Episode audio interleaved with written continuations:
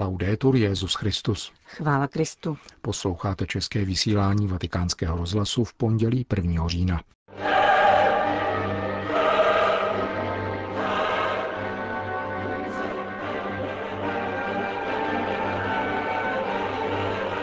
Křesťan v sobě živí sympatii, bezmeznou úctu a přilnutí ke svatému stolci římského papeže, citoval František na setkání s řeholním institutem Rosminiánů slova jejich zakladatele, blahoslaveného Antonia Rosmínyho. Starostlivý lidský projev klidu a účasti s nemocným zahání stíny eutanázie, řekl svatý otec účastníkům odborného semináře o etice ve zdravotnictví. Kněžským svěcením se nestáváme superhrdiny, poznamenal Petrův nástupce na setkání s kněžími francouzské diecéze Kretej.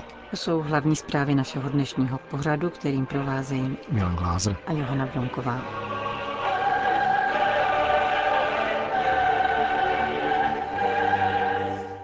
Zprávy vatikánského rozhlasu. Vatikán. Papež se dnes setkal se členy generální kapituly Rozminiánů. Vlastní jméno této řeholní kongregace, nazývané podle jejich zakladatele italského kněze a filozofa blahoslaveného Antonia Rozmínyho, zní Institut lásky. Vzniknul roku 1828 a nyní má 250 členů. Kromě Itálie působí v dalších osmi zemích. Řeholníci nemají vlastní řádový oděv, oblékají se stejně jako diecézní kněží a skládají čtvrtý slib zvláštní poslušnosti papeži, stejně jako jezuité. Stanovy rozminiánů ukládají svým členům, aby neustále rozjímali o boží prozřetelnosti a s pokorou v srdci se ve všem klaněli jejím úradkům, nepředvídali ji, nýbrž následovali a pohotově a jemně dbali každého jejího hlasu. Petrův nástupce řekl hned v úvodu své promluvy. Vaše návštěva je výrazem přilnutí k církvi a svatému stolci, jak to doporučoval váš zakladatel, blahoslavený Antonio Rosmini, který rád říkával, křesťan v sobě živí sympatii, bezmeznou úctu a přilnutí ke svatému stolci římského papeže. Věrnost Petrovu stolci je výrazem jednoty v různosti a církevního společenství, neodmyslitelným prvkem plodnosti misijního poslání. Téma generální kapituly Buďte dokonalí, buďte milosrdní, zmínil dále papež, bylo ohniskem učení vašeho zakladatele, který zdůrazňoval, že svatost a pěstování ctností nejsou vyhrazeny jen některým lidem, ani pouze některým etapám lidského života. Svatost je pravou cestou pravé reformy církve, která, jak správně viděl Rosmíny, proměňuje svět do té míry, do jaké reformuje samu sebe. Právě proto nazval vaši řeholi Institut lásky, aby zdůraznil svrchovanost cnosti lásky, která, jak praví apoštol Pavel, je nadevším. Rozmíny doprovázel lásku vnitřní pevností, byl neochvějný v mlčení. Jeho příklad ať je vám pobídkou, abyste činili pokroky v plodnosti niterného a v heroismu vnějšího mlčení. To je cesta, která přináší plody dobra a svatosti a kterou se ubírali svatí. A církev ji ukazuje každému věřícímu. Je taktéž důležité zachovávat svatou indiferenci, kterou váš zakladatel přejal od svatého Ignáce z Loyoli a bez níž nelze uskutečňovat autentickou všeobecnou lásku. Papež pozbudil rozminiány, aby ji nadále prokazovali hmatatelně, intelektuálně, duchovně a pastoračně a tak neustále následovali Ducha Svatého, ukazujícího kde, kdy a jak mít rád. Váš institut a specifičnost rosminiánského charizmatu může nadále významně sloužit šíření evangelia. Vytrvale a prozíravě podávejte svůj duchovní a věroučný odkaz. Nevyhnutelnými těžkostmi se nenechte odradit, níbrž podnítit k ještě větší důvěře v Boha, abyste s radostí a nadějí plnili poslání, které vám svěřil. Řekl v závěru římský biskup řeholní kongregaci rozminiánů, věnující se zejména intelektuální křesťanské formaci. Vatikán. Svatý otec dále přijal na audienci kléru z francouzské diecéze Créteil v čele s biskupem Michelem Santierem v rámci jejich pouti do věčného města, spojené se společnou reflexí nad reorganizací této diecéze. Žijeme v době, kdy se loďka církve zmítá v prudkých a protichůdných vichrech, zejména v důsledku závažných provinění některých jejich členů. Tím důležitější je neopomíjet skromnou každodenní věrnost službě, kterou nám pán umožnil žít v rámci velké většiny těch, které daroval církvi jako kněze. Víme, že v odpovědi na pánovo povolání se konsekrací skrze ducha nestáváme nějakými superhrdiny. Uvědomujeme si, že jsme muži, kterým se dostalo odpuštění a zároveň poslání stát se pastýři na způsob Ježíše, raněného, zabitého a vzkříšeného. Dnes, stejně jako včera, je naším posláním, jakožto služebníků církve, dosvědčovat moc zmrtvých vstání ve zraněních tohoto světa. Takto máme ve skromnosti činit pokroky na cestě ke svatosti a pomáhat všem kristovým učedníkům, aby odpovídali na povolání svého křtu a byli misionáři i svědky radosti z Evangelia, řekl dále papež. Drazí přátelé, během času, který jste si udělali na revizi organizace svojí diecéze, nemějte strach pohlédnout do ran naší církve. Nikoli kvůli lamentování, níbrž proto, abyste dospěli až k Ježíši Kristu. Jenom On nás může uzdravit a dovolit nám, abychom od něho znovu začali a v něm a s ním našli konkrétní prostředky, jak prezentovat každému jeho život v kontextu chudoby a nedostatku. Neboť máli v nás něco vzbuzovat svatý neklid a burcovat naše svědomí, pak je to starost, že mnoho našich bratří žije bez síly, světla a útěchy plynoucí z přátelství s Ježíšem Kristem, bez společenství víry, které je přijímá, bez horizontů smyslu a života. Během těchto dnů, řekl dále papež, budete diskutovat také o pastoraci na poli kněžských a řeholních povolání. Připomeňme si, že kde je život, horlivost a ochota nést Krista druhým, tam se rodí pravá povolání. Právě způsobem, jak žijete svoji službu, umožníte mladým přijmout pánovo povolání ke kněžství a zasvěcenému životu.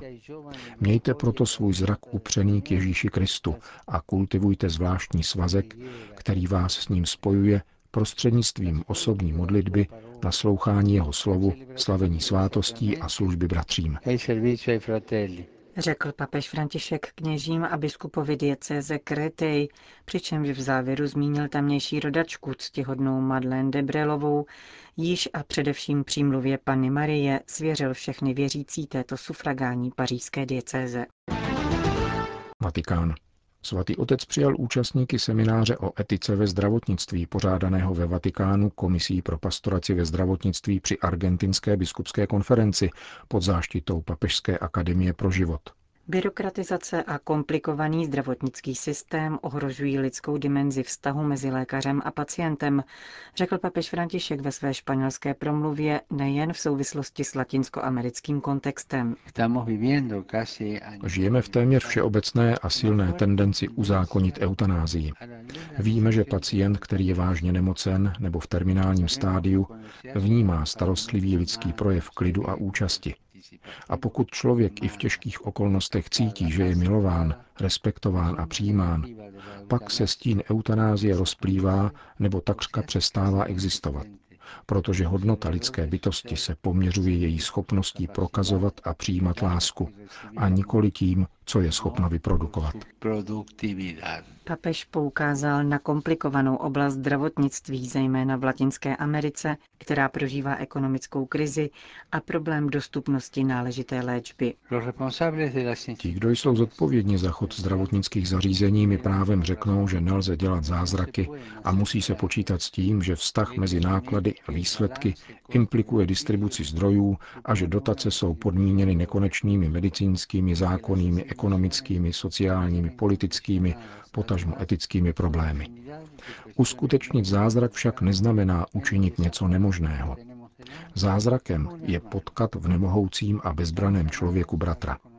Jsme povoláni rozpoznávat v adresátovi léčby nezměrnou důstojnost lidské bytosti jakožto božího dítěte. Dnes hrozí, že vztah mezi lékařem a nemocným bude určovat pouze klientský kontrakt mezi pacientem a zdravotníkem. Proto je nezbytné vždycky usilovat o hluboce lidský vztah, protože žádná zdravotnická instituce nemůže nikdy nahradit soucitné lidské srdce, řekl papež František argentinským zdravotníkům. Vatikán. Svatý stolec představil prováděcí instrukci k organizaci synodální zhromáždění a působení generálního sekretariátu biskupské synody. Doplňuje před dvěma týdny vydanou apoštolskou konstituci papeže Františka Episcopalis Communio, reformující status a průběh prací synody. Nová instrukce vystřídá dokument Ordo Synodi Episcoporum, který byl závazný v minulých 50 letech a několikrát aktualizovaný, naposled v roce 2006 papežem Benediktem XVI. Významná část staršího dokumentu se objevuje také v nové instrukci. Je to znamení, že restrukturalizace synodálního organismu zahájená papežem Františkem na počátku jeho pontifikátu neznamená zlom, ale probíhá ve znamení kontinuity provázené rozvojem, zdůraznil biskup Fabio Fabene. Podsekretář biskupského synodu podotýká, že nová instrukce jasně mluví o tom, kdo se synody může účastnit a upřesňuje povinné procedury. Cílem nové instrukce je usnadnit diskuzi a výměnu názorů mezi synodálními otci tak, aby co nejlépe vyznělo bohatství hlasů místních církví z různých koutů světa. Takto se synoda jeví jako zvláštní rozměr nerozlučné vazby, pojící biskupy mezi sebou a s papežem ve službě božímu lidu, zdůraznil biskup Fabéne. Marseille. V provansálské metropoli se včera slavilo blahořečení otce Žána Baptista Fuka. Tento kněz z přelomu 19. a 20. století, přezdívaný marsejský svatý Vincenz Pauli, vynikal kromě osobní zbožnosti především nesmírnou činorodostí v sociálním apoštolátu. Hovoří postulátor beatifikačního procesu otec Bernard Ardua. Od rána do večera vždy žil ve spojení s Bohem, jak v osobní modlitbě, tak skrze slavení svátostí, ale také ve službě chudým. Vytvořil v Marseille síť institucí věnovaných službě sirotkům, opuštěným mladým lidem nebo těm, kdo byli odsouzeni pro nějaký přestupek. Ale založil také nemocnici a dům pro staré lidi.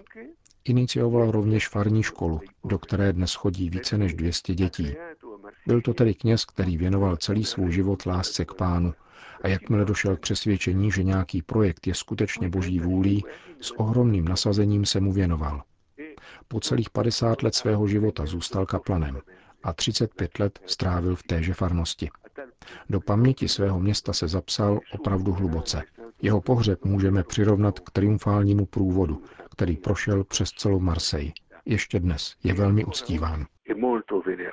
Život kněze, který již 15 let sloužil poklidně jako kaplan své farnosti, se radikálně změnil v roce 1892, když našel před kostelem nejsvětější trojice opuštěné dítě. Rozhodl se nechat ho u sebe a pojmenoval ho Josef. To byl začátek díla pro opuštěné děti, které se velmi rychle rozrostlo a rozšířilo působnost také na problematické mladé lidi. O sedm let později už hostilo 250 mladých a získalo oficiální potvrzení ministerstva vnitra. Otec Jean Baptiste svěřil později dílo sestrám Vincentkám. V roce 1912 založil další dílo, tentokrát pro mladíky hledající cestu z temné minulosti zločinu, které tento činorodý kněz svěřil kněžské společnosti Saint-Pierre Liang. Následovalo dílo svaté rodiny pro opuštěné dívky, restaurace, kde ženy mohly pracovat, dům pro sloužící bez rodiny, institut pro postižené děti a také dům La Salette pro staré lidi. Po první světové válce využil otec Jean-Baptiste Fouque lékařské výbavy zanechané americkými jednotkami v klášteře Sakramentínů, aby založil velkou katolickou nemocnici, dostupnou pro všechny potřebné z Marseille. Tak vznikla nemocnice svatého Josefa, která je dosud největší neplacenou soukromou klinikou ve Francii a třetí v pořadí, pokud jde o porodnické oddělení. Otec Jean-Baptiste Fouque zemřel v roce 1926 a je pohřben právě v kapli této kliniky, na blízku trpícím a potřebným, v nichž za svého života spatřoval tvář Krista na kříži. Domy pro děti a mládež, které otec Jean Baptiste založil, dnes mají téměř 600 schovanců a klinika St. Josef se svými osmi lůžkovými místy nadále přináší útěchu a péči obyvatelům Marseille.